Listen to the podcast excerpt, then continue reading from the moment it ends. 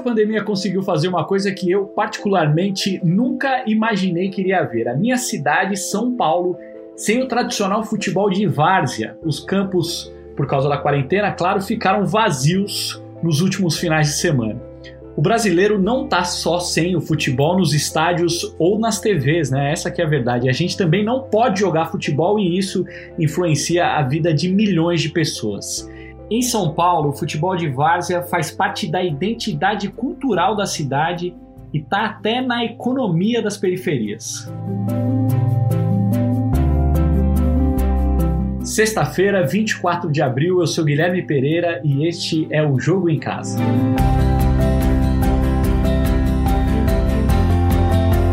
Começar, vamos deixar claro uma coisa importante: não é à toa que o futebol amador praticado nas periferias e nos campos de São Paulo seja conhecido como futebol de várzea. A gente conversou com a historiadora Diana Mendes, que escreveu o livro Futebol de Várzea em São Paulo. Ela vai participar do nosso programa em alguns momentos. Para começar, a Diana explica de onde vem a palavra várzea. Então, o futebol de várzea ele tem esse, né, esse complemento de várzea porque tem a ver com o tipo de terreno que foi utilizado em São Paulo para a prática esportiva. São Paulo tem uma diferença no, no, morfológica no seu terreno geográfico, que é a presença de muitos rios. E essa paisagem geográfica, ela tem como é consequência uma série de terrenos que são as várzeas são, é, são os terrenos que é, recebem o rio durante as cheias. E aí os rios encharcam e eles precisam desse terreno para ter a vazão d'água. Então a várzea é isso. São Paulo é cheio de várzeas e quando o esporte, o futebol chegou aqui, se beneficiou desse encontro com esses múltiplos terrenos. A gente tem o Rio Tietê e o Rio Pinheiros, mas sobretudo o Rio Tietê, que era muito próximo às regiões da, das primeiras ocupações de São Paulo. Isso tem a ver com a ocupação indígena, que eles foram ocupando a partir dos caminhos que as canoas, os rios puderam levar. E a cidade começou a crescer a partir dali, nos arredores do Rio Tietê, do Tamanduateí, de outros pequenos rios ali no, no centro da cidade. O que acontece é que nas, no século, na passagem do século XIX para o século XX, essa ocupação ela aumentou muito em razão do rio tem uma série de, de, de, de, questões habitacionais, porque o rio, a região da várzea, é encharca, então ela é sempre um terreno encharcado, molhado e durante muito tempo foi pouco valorizado essa, esse terreno. E o que acontece é que as populações mais pobres foram ocupando esse espaço porque ele não era valorizado de nenhuma forma. E o que acontecia, o que aconteceu no 19, na passagem do 19 para o 20, é que é, a população imigrante, a população ex-escravizada acabou ocupando fortemente essa região. Então a gente tem a prática do futebol, praticado por essas pessoas que viviam já na várzea, quer dizer, não iam só jogar como as elites de São Paulo, iam jogar nos territórios de várzea. A gente pode dizer que todo o futebol de São Paulo, mesmo o futebol das elites, do Clube Paulistano, do São Paulo Atlético, etc., começou na várzea. Porém, os únicos que habitavam esse espaço eram as pessoas uh, imigrantes, sobretudo da Península Itálica, e uh, ex-escravizados. Na década de 1910, ou seja, há mais de 100 anos, já existiam times que se organizavam para praticar o futebol na várzea, que eram os bairros populares de São Paulo, como a Diana contou. Nessas regiões de várzea moravam escravos, ex-escravos, descendentes de escravos, imigrantes, enfim, trabalhadores que ajudaram a transformar São Paulo na maior cidade do Brasil. Só que São Paulo acabou crescendo demais e de forma desorganizada e injusta. Os campos de várzea viraram avenidas, prédios, parques, empresas e a população pobre foi ainda mais marginalizada. A população pobre foi para a periferia da cidade. Mesmo assim, gente, a cultura do futebol sobreviveu. O futebol de várzea se espalhou para além da várzea e virou um símbolo da cultura popular da cidade. Hoje em dia, existem centenas de times, milhares de jogadores, diversos campeonatos. Os times podem representar bairros, comunidades, associações ou até grupos de amigos. Na várzea, gente, se joga de sábado, domingo, dia de semana, de manhã, de tarde, de madrugada. O futebol de várzea é tão poderoso que faz parte até da economia de muitas regiões da cidade. Só que agora tudo e todos estão parados por causa do coronavírus.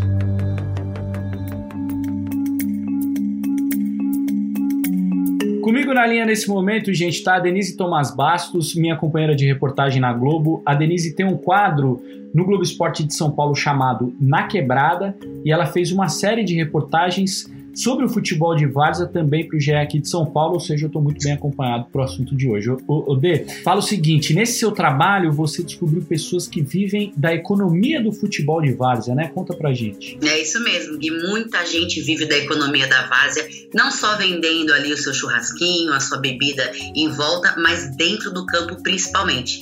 Árbitros, jogadores, diretores, muita gente ligada na várzea, e dentre essas histórias eu conheci o Matheus, que foi jogador jogador profissional, jogou fora do Brasil, aqui no Brasil jogou no Atlético Paranaense e quando acabou o contrato dele, ele até conseguiu uns outros contratos com times menores, mas ele preferiu cancelar o futebol profissional e viver só do futebol de várzea.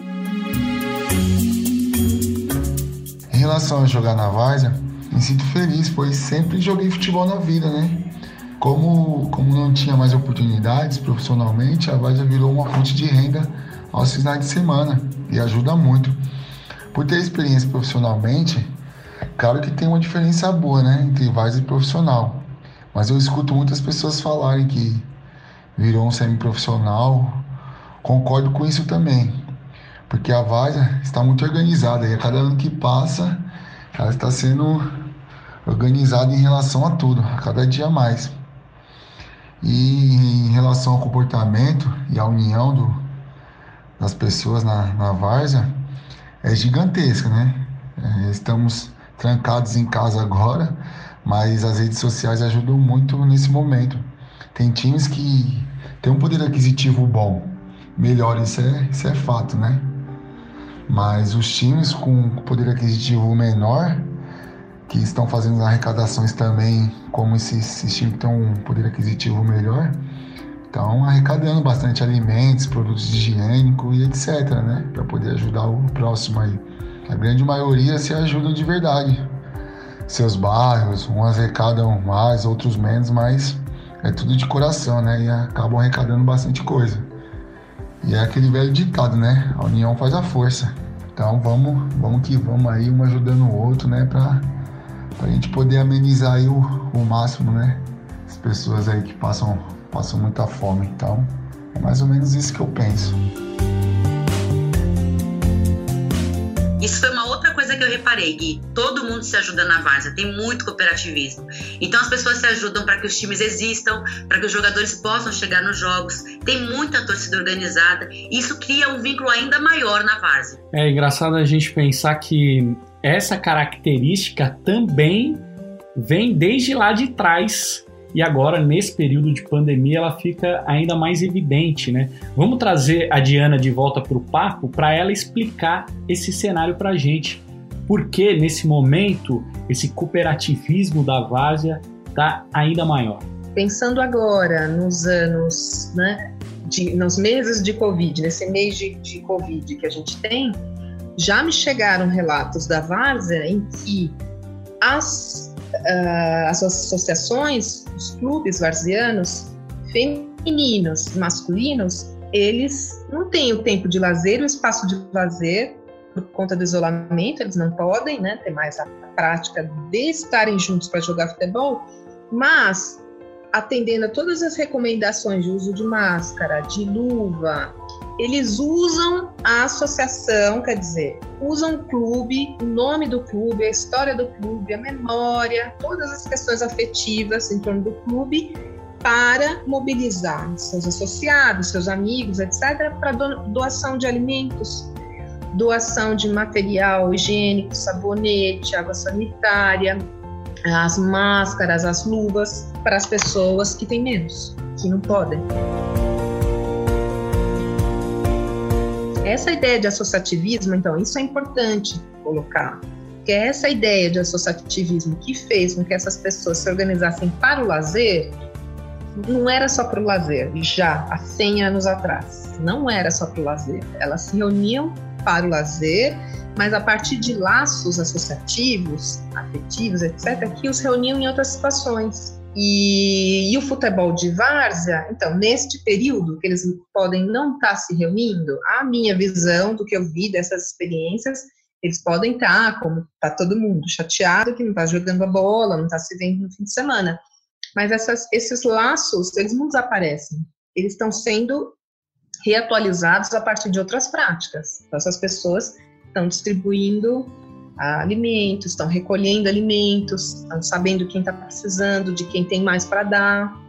Então, você tem um lado de dentro e de fora. De fora é uma tragédia. Eu, eu tenho a dizer que lá, em 18, foi uma tragédia e agora já é uma tragédia. Já é. A forma como tem sido os varzianos, os periféricos, de hoje têm sido tratados, do ponto de vista do poder público, é uma tragédia. Do ponto de vista de dentro deles mesmos, é o que é de melhor de exemplo em termos de eh, contenção da, da doença. Gente encontrou um exemplo muito bacana de tudo isso que a Diana falou, que foi o Renato. O Renato tem uma fábrica de uniformes de várzea e quando ele montou essa fábrica, a ideia dele era levar material de última linha para o pessoal da várzea. Porque não é porque o time é da periferia que tem que ter um, um material inferior. Então ele busca tudo de última ponta, tudo extremamente profissional mesmo. E quem trabalha para ele são diretores de clube, jogadores de, de clube, de times de várzea, né? Todo mundo muito envolvido com isso. Então a galera quer estampar ali o símbolo da sua quebrada, o símbolo do seu time, da sua comunidade e levar isso para os jogos. Só que como pararam todos os campeonatos, o jogo mudou, né? E aí ele teve que entrar e, e ajudar de uma outra forma. Durante a, a pandemia, né, os, os jogos foram suspensos, é, os campeonatos foram suspensos, as festas das agremiações foram suspensas, o movimento caiu 80 aproximadamente, né? E a gente se reinventou aqui fabricando máscaras. A nossa, todo o nosso potencial produtivo está revertido para a produção de máscaras, máscaras de proteção, máscaras de tecido, né? Máscaras laváveis é, para proteção. Expectativa para quando voltar é uma expectativa bem otimista, embora a gente saiba que é, o otimismo não, só o otimismo não basta. A gente queria muito que voltasse ao status de antes, né? Que a gente queria muito que voltasse para como estava, mas eu sei, eu particularmente sei que vai demorar algum tempo para tudo se recuperar. Muitos donos de time estão perdendo emprego, muitos torcedores estão perdendo emprego, organizadores de Copa estão perdendo emprego e a gente sabe que vai levar um certo tempo para essas pessoas se reorganizarem para ter cabeça para voltar a correr atrás de, de, de, de futebol de várzea. Então, a, expectativa é, é, otimista, mas aí do lado de, de encarar a realidade a gente sabe que vai ser um pouco difícil. Mas a Várzea vive se reinventando, vive se adaptando, vive se ajustando. A gente só espera para saber de que forma isso vai acontecer, né?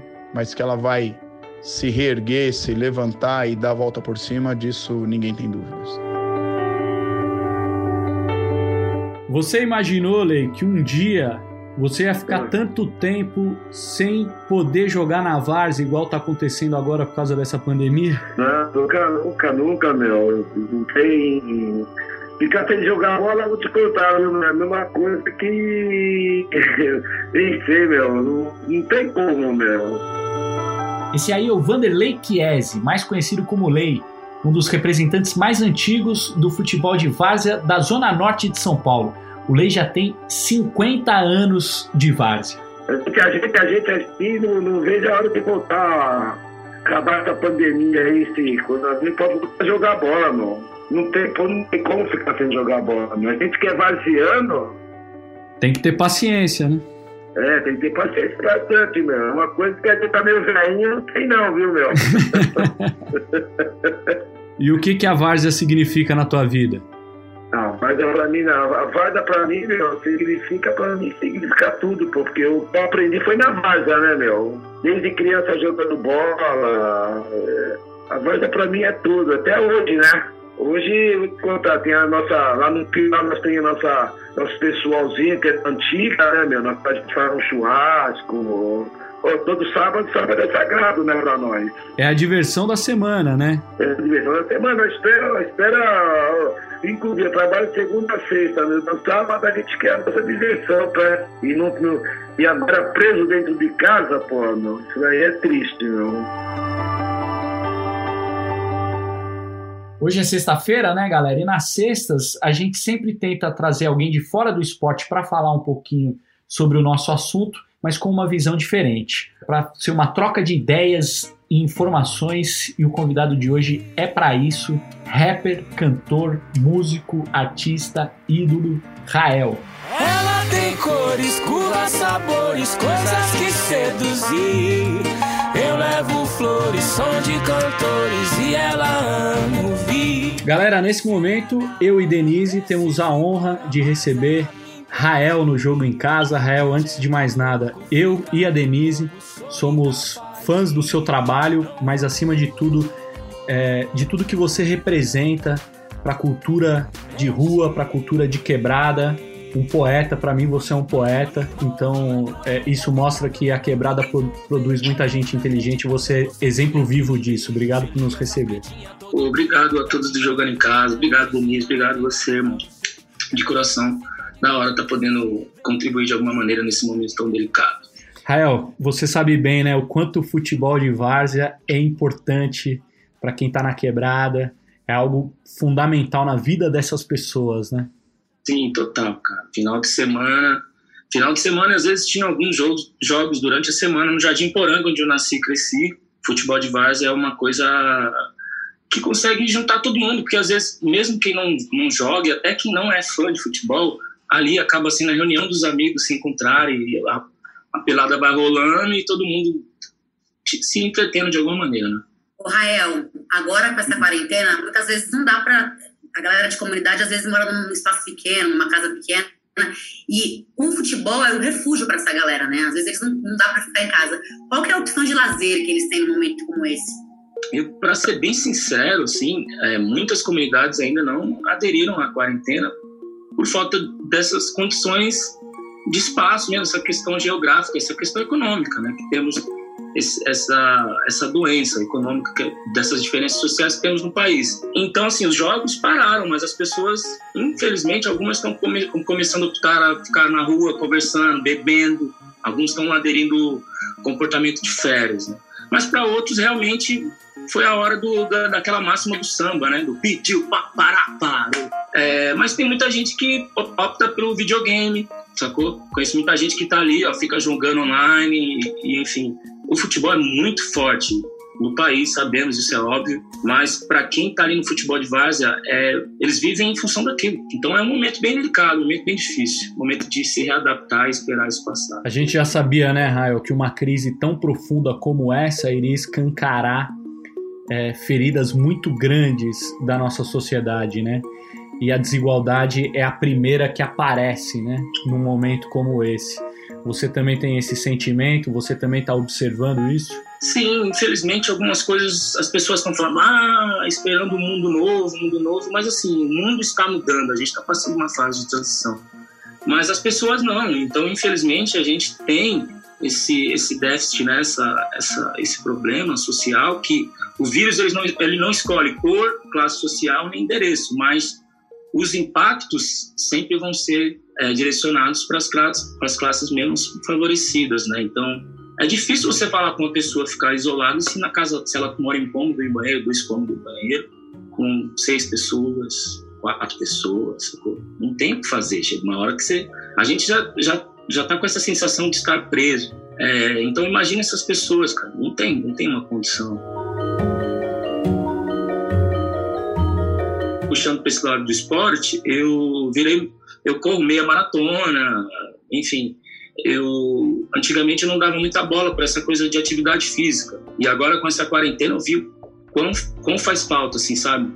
Você você ficar sem o espaço que você estava acostumado para correr. Em Ibirapuera ali corria 21, agora eu tenho que aqui em casa, eu fui correr 3 esses dias, o bagulho demora pra caramba e você se sente um ato de laboratório. Então eu imagino essas pessoas o corpo começa a sentir as reações, né? De, de não ter essa liberdade que tinha. Eu acho que alguns que são mais focados tentam se readaptar. Eu estou tentando treinar aqui em casa, então acho que pessoas que levam o futebol a sério para tentar seguir a vida profissional devem estar tentando se readaptar também. É, eu conversei com, com, profissional da Várzea ele disse exatamente isso. Ele tenta agora fazer o treino dele dentro da casa dele, de alguma forma, mas a gente sabe que muitas das casas têm um espaço muito pequeno. Já que não dá para sair na rua, como você tem feito? Ah, vou na laje, subo dessa escada, desço correndo o escadão da, da viela, volto correndo. É, ainda em cima disso, Rael, como é que você acha que essas pessoas vão se adaptar depois da pandemia? Assim? O que vai acontecer com essa população? Então, eu eu sou um cara entusiasta no ponto de vista de que várias coisas estão sendo mostradas nesse momento. As pessoas estão começando a refletir alguns pontos que antigamente passava batido, mas sempre estava no inconsciente coletivo. Que é essa coisa de quantos milionários ganham, de como é a distribuição financeira, é, o quão a gente é afetado com essas diferenças, esses problemas sociais. Eu, eu acredito que estamos caminhando para um, um caminhar tímido, dessas mudanças. Eu acho que mais pessoas vão começar a se importar isso, porque chegou a hora do, dessa coisa de unificação da, do planeta, que somos uma coisa só, está provado, né? Tipo, se o meu vizinho pegar, eu também vou estar tá correndo risco. Se ele tiver com problema, eu também vou estar com problema. Então, temos que ajudar o problema, é, ajudar, é, temos que tentar mudar o fruto desse problema, que é toda essa estrutura toda essa estrutura, né, essa falta de estrutura que existe no nosso sistema, né, tanto na, na saúde, na educação, na, na, na, distribuição econômica, enfim. Eu acredito que, que seja uma coisa que talvez meu neto vai começar a ver né, de forma mais sólida acontecendo, talvez. Mas eu não acredito muito nessa coisa que tem muita gente falando, não, que vai passar e aí a gente vai começar, não sei. Não sei não. Porque assim, a gente já está vendo o, o, o que está acontecendo e as pessoas já estão reagindo como tipo assim, ah, mano, tô nem aí, eu vou pra rua mesmo e pá, e ó, não, chegou nem minha doença mesmo, então. Então dá para ver que, tipo, com essa pandemia, se as pessoas não mudaram o comportamento, eu não sei o que vai fazer elas mudarem mais pra frente, sabe? Você conseguiu se destoar aí do meio da sua quebrada com oito anos, procurando sair ali da comunidade mas ainda hoje muita gente fica ali naquele, naquele meio, né? Não consegue enxergar uma outra perspectiva. A gente viu, sei lá, vários vídeos desse final de semana, a galera fazendo baile funk e fazendo, é, enfim, várias ações para ficar junto ali, porque não conseguem mesmo encontrar uma outra saída. Como que essa pandemia pode ajudar a abrir a cabeça dessa galera para eles enxergarem que eles podem sim ter um outro caminho? Ah, eu acho que com a dor, infelizmente. Quando começar a perder pessoas próximas e ver que o bagulho é sério. É... E eu acho que, tipo assim, é, é aquela frase que o Brau fala, né? Vocês. Vocês. É, vem de, ataca de veneno e, e quer soufflé. Porque, assim, a sociedade nunca implantou um sistema de educação, nunca informou essas pessoas direito, né, mano? Você tá ligado? Aí, tipo, um exemplo: se um cara veio no Ibirapuera ali, pá, um exemplo, eu vou dar um exemplo de mim. Eu era um cara rebelde também. Eu era de quebrar as coisas na escola. Eu era. Porque, mano, você, eu não comia. Não tinha comida em casa. Às vezes eu entrava, não tinha aquele lanche da manhã ainda, o que for, a professora vinha falar de, de algo, qualquer de, de física, de não falava, o que, que isso vai mudar na minha. Você não acredita que isso vai mudar. Que aquelas contas de matemática, o que a professora está te falando ali vai mudar. Então, acho que enquanto as pessoas não tiverem o básico mesmo, porque assim, é muito difícil, cara. Eu tentei fazer faculdade, por exemplo. Não dá pra você colar. É, é muito aquele tabuleiro de Galton. Já ouvi falar daquela coisa de tabuleiro de Galton. Quanto é difícil, dependendo do lugar que você tá, você chegar no. É isso, porque assim, você começou na facu, aí, tipo, você vai ter que se preocupar com o que comer, você vai ter que se preocupar com uma condição a mais, você vai ter que se preocupar com, com o dinheiro do livro, você não tem, você vai ter que fazer aquele esquema de imprimir. É muito difícil, mano. E isso, para a pessoa obter o êxito, informação, obter, sei lá, uma profissão e não garante que ela vai ficar empregada também, sabe? Eu, infelizmente, eu acho que quando esses testes começarem a ser feitos, que esses números já são totalmente fora, fora da realidade, esses que estão sendo divulgados, as pessoas começarem a saber do que as pessoas estão morrendo nas periferias de verdade, que são de coronavírus, eu acho que alguns com a dor vão começar a se sensibilizar e falar, mano, a gente tem que parar com o baile, a gente tem que parar com o bagulho, nós temos que se unir aqui. Vai ter que entrar alguém, sempre tem alguém ali da comunidade que tem essa voz. Eu não posso ir lá ver minha mãe, porque minha mãe mora lá ainda, ela tem 80 anos, cadeirante, eu não consigo, eu tenho medo de ir lá para colocar a vida dela em risco, sacou?